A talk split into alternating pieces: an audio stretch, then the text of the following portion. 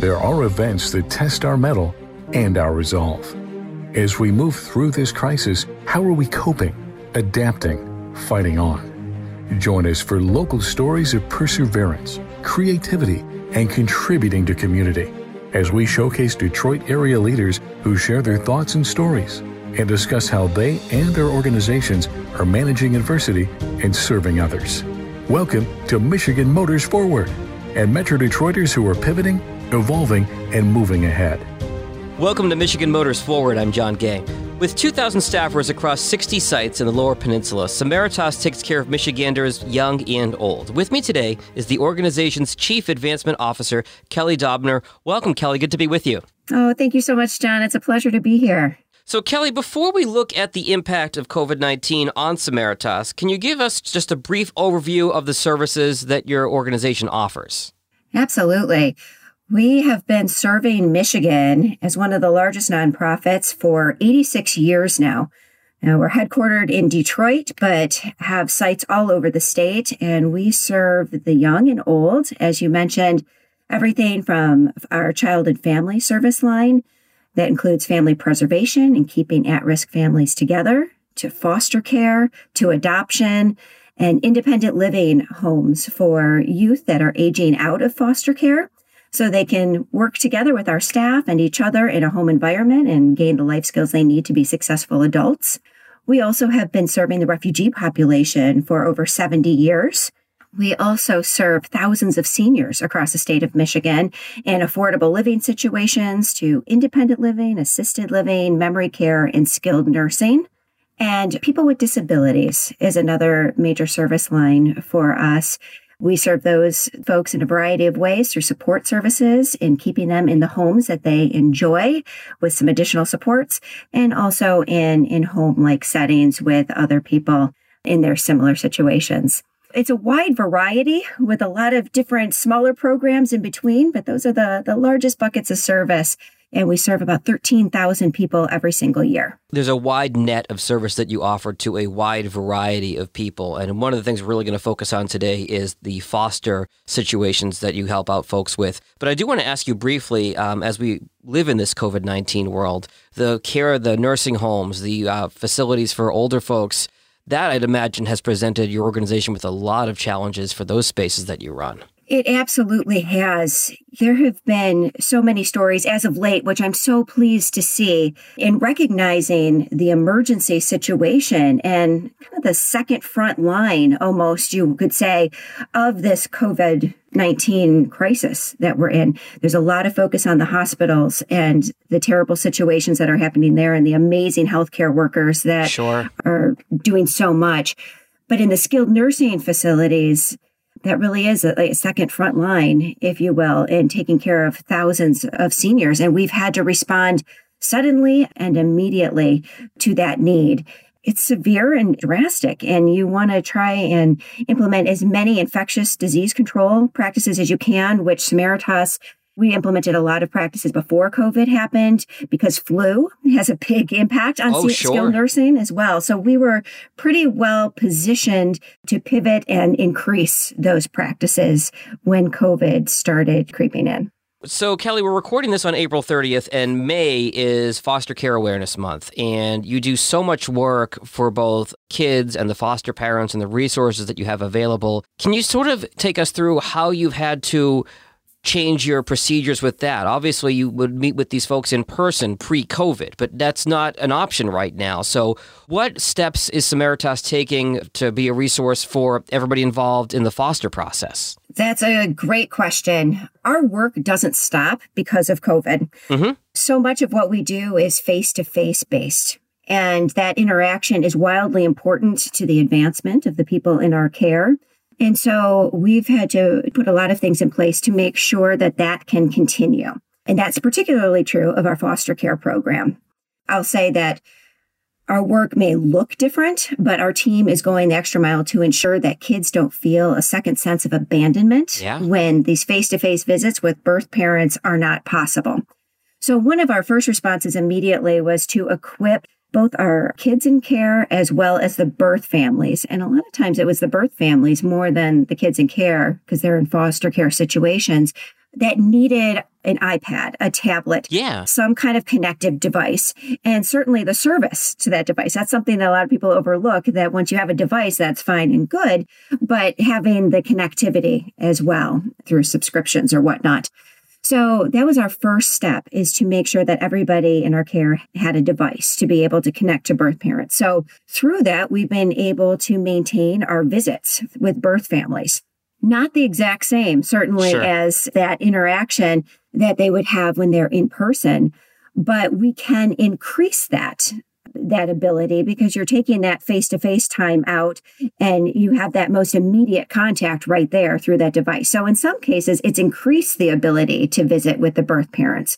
And that's really important. When kids are in foster care, they have experienced significant trauma that can last a lifetime. Yeah. And so not having that connectivity or lessened connectivity with their birth parent makes them ask questions of what where's my mom where's my dad what's mm. happening in addition to everything else they're absorbing as a result of covid-19 so we want to do everything we can to mitigate that and our foster parents have been remarkable partners with our samaritas foster care team and making sure that the kids have that connectivity to their birth parents as the first and foremost thing that we can do to maintain some sort of normalcy. I think for kids in any kind of a situation, it's probably difficult to understand the pandemic and what's going on. But what you said a moment ago just really struck me about that second time of abandonment, where obviously there's a trauma of going through of being placed in foster care, regardless of what trauma has transpired that led them to that situation. And now you're talking about not being able to physically see birth mom and or dad. That's amazing that you're able to put this technology in the hands of these birth parents so that you don't lose that connection with the kid at an important time, both in terms of the child's development, but also in terms of the time that we're all facing right now. Absolutely. That's important. And I think on the, I keep saying the other side of COVID. I don't know if we're ever going to be on the other side of COVID, but sure. On the other side of this current situation, that I think we're going to start seeing a blending of both of these types of visitations in person and certainly through the device connectivity as well. So I think we're going to see some increasing visitations too. I've heard so many guests on this podcast and then also just in everyday life, people talking about learning technology because they had to right now. Yes. People may have been resistant to FaceTime or Zoom or Skype or any of those uh, situations, but I can tell you, I mean, I've probably talked to my parents on FaceTime more in the last month than I have in the last year. so the idea that now that we've been forced to adapt to this technology, it will become part of our everyday lives. More people are going to be working from home, and there are just, you know, like you said, it's hard to say after COVID, but as we start to open things back up, how much different the world will work. And speaking of that, I think one of the great things that Samaritas is doing right now is preparing potential foster parents for what's going to be an influx of foster kids as we get more information and as things open back up. Can you sort of explain where we're at now and what we're preparing for? Again, just not to use the cliche, but on the other side. Absolutely. We know, unfortunately, in times of crisis, through the many decades of experience we have in serving a thousand kids a day in foster care regularly, that home is not always the safest place for kids to be. Yeah. And right now, because everybody is sheltering in place and courts are closed down and mm-hmm. we're not operating normally as a society in that way, there are less monitors. There are less reporters out there. And so kids are in their homes without the sight of a teacher, a coach, yeah. a neighbor, somebody outside of what could potentially be an unhealthy situation. So we've been working very closely with the Michigan Department of Health and Human Services to prepare for what everybody is very confident will be a wave of a need for more foster parents to accommodate the increase in CPS cases, domestic violence cases, all of that that come from this type of situation. And so right now we're talking with our current foster parents to determine the capacity for them to bring on new children okay. into their homes as a starting point we need to recruit more foster parents always. I will tell you by comparison, Samaritas is the largest private foster care organization in the state, and we serve a thousand children a day. Even with that, we can only answer the call for 35% of the kids that need a home, a foster care home. That's pre COVID. Right. That is pre COVID. So now knowing what's happening, that need is going to increase dramatically. And it's a bit of a process to become licensed. We will hold your hand and walk you through the process. But that's why we're starting with our, our current foster families to see what other children they might be able to bring into their home. There's even preparation for kids that are COVID positive. Oh, wow. And they might need to leave their home and enter a foster care situation as a COVID positive child. And working with our foster parents today to see who would be able to accommodate that. So it's happening on a number of levels, this preparation for what's coming, as it usually does. And in some ways, too, you know, I'll say there was a headline a number of weeks ago that talked about the increased sales of alcohol. Yeah. And that goes hand in hand with this. You know, a lot of times kids enter foster care because of neglect predominantly, but a lot of times it can be abuse as well. And sometimes that comes with substance use. Yeah. And so if we're already seeing those headlines pretty early on in this, that can be something to look out for as well. So in the middle of all this, Samaritas is actually launching substance use disorder services. Some of that is in response to what we're seeing and what we know is coming in ways that we're already helping kids in our care today with those situations. Can you explain what that's going to look like? That's for the parents that are battling substance abuse, or that's for the kids that are victims of abuse? Who is that targeting? both you know sometimes we have adolescents in our care that do suffer from substance use disorder and so mm-hmm. these services are designed to help them we're implementing telehealth practices to reach those kids in an individual basis and group setting and then in a lot of cases we're learning that it goes right back to what we are saying that home is not always the safest place for people to be. And the parents are suffering from substance use disorder.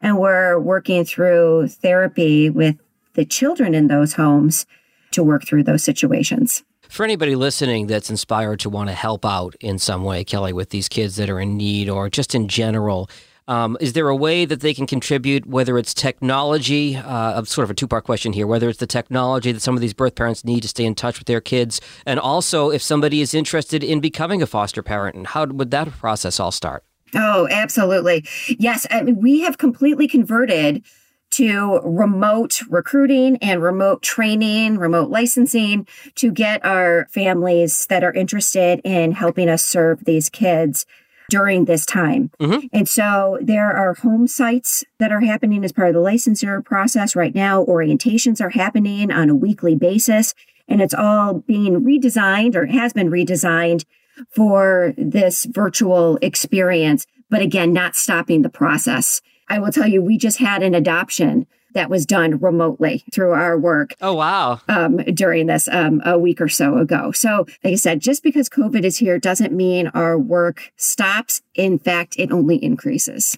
So, if somebody is interested in helping out, what are the best ways to reach out and find out more information? I would encourage people to visit our website at www.samaritas.org and visit our foster care pages, and it takes you through the step by step process of what you can expect. Uh, there's a form to fill out for somebody to reach you if you want to go that direction. And there's also a calendar of events so you can see the different training and orientation opportunities. Great. With May starting tomorrow, as we record this on April 30th, and when you're listening to this, it's going to be May.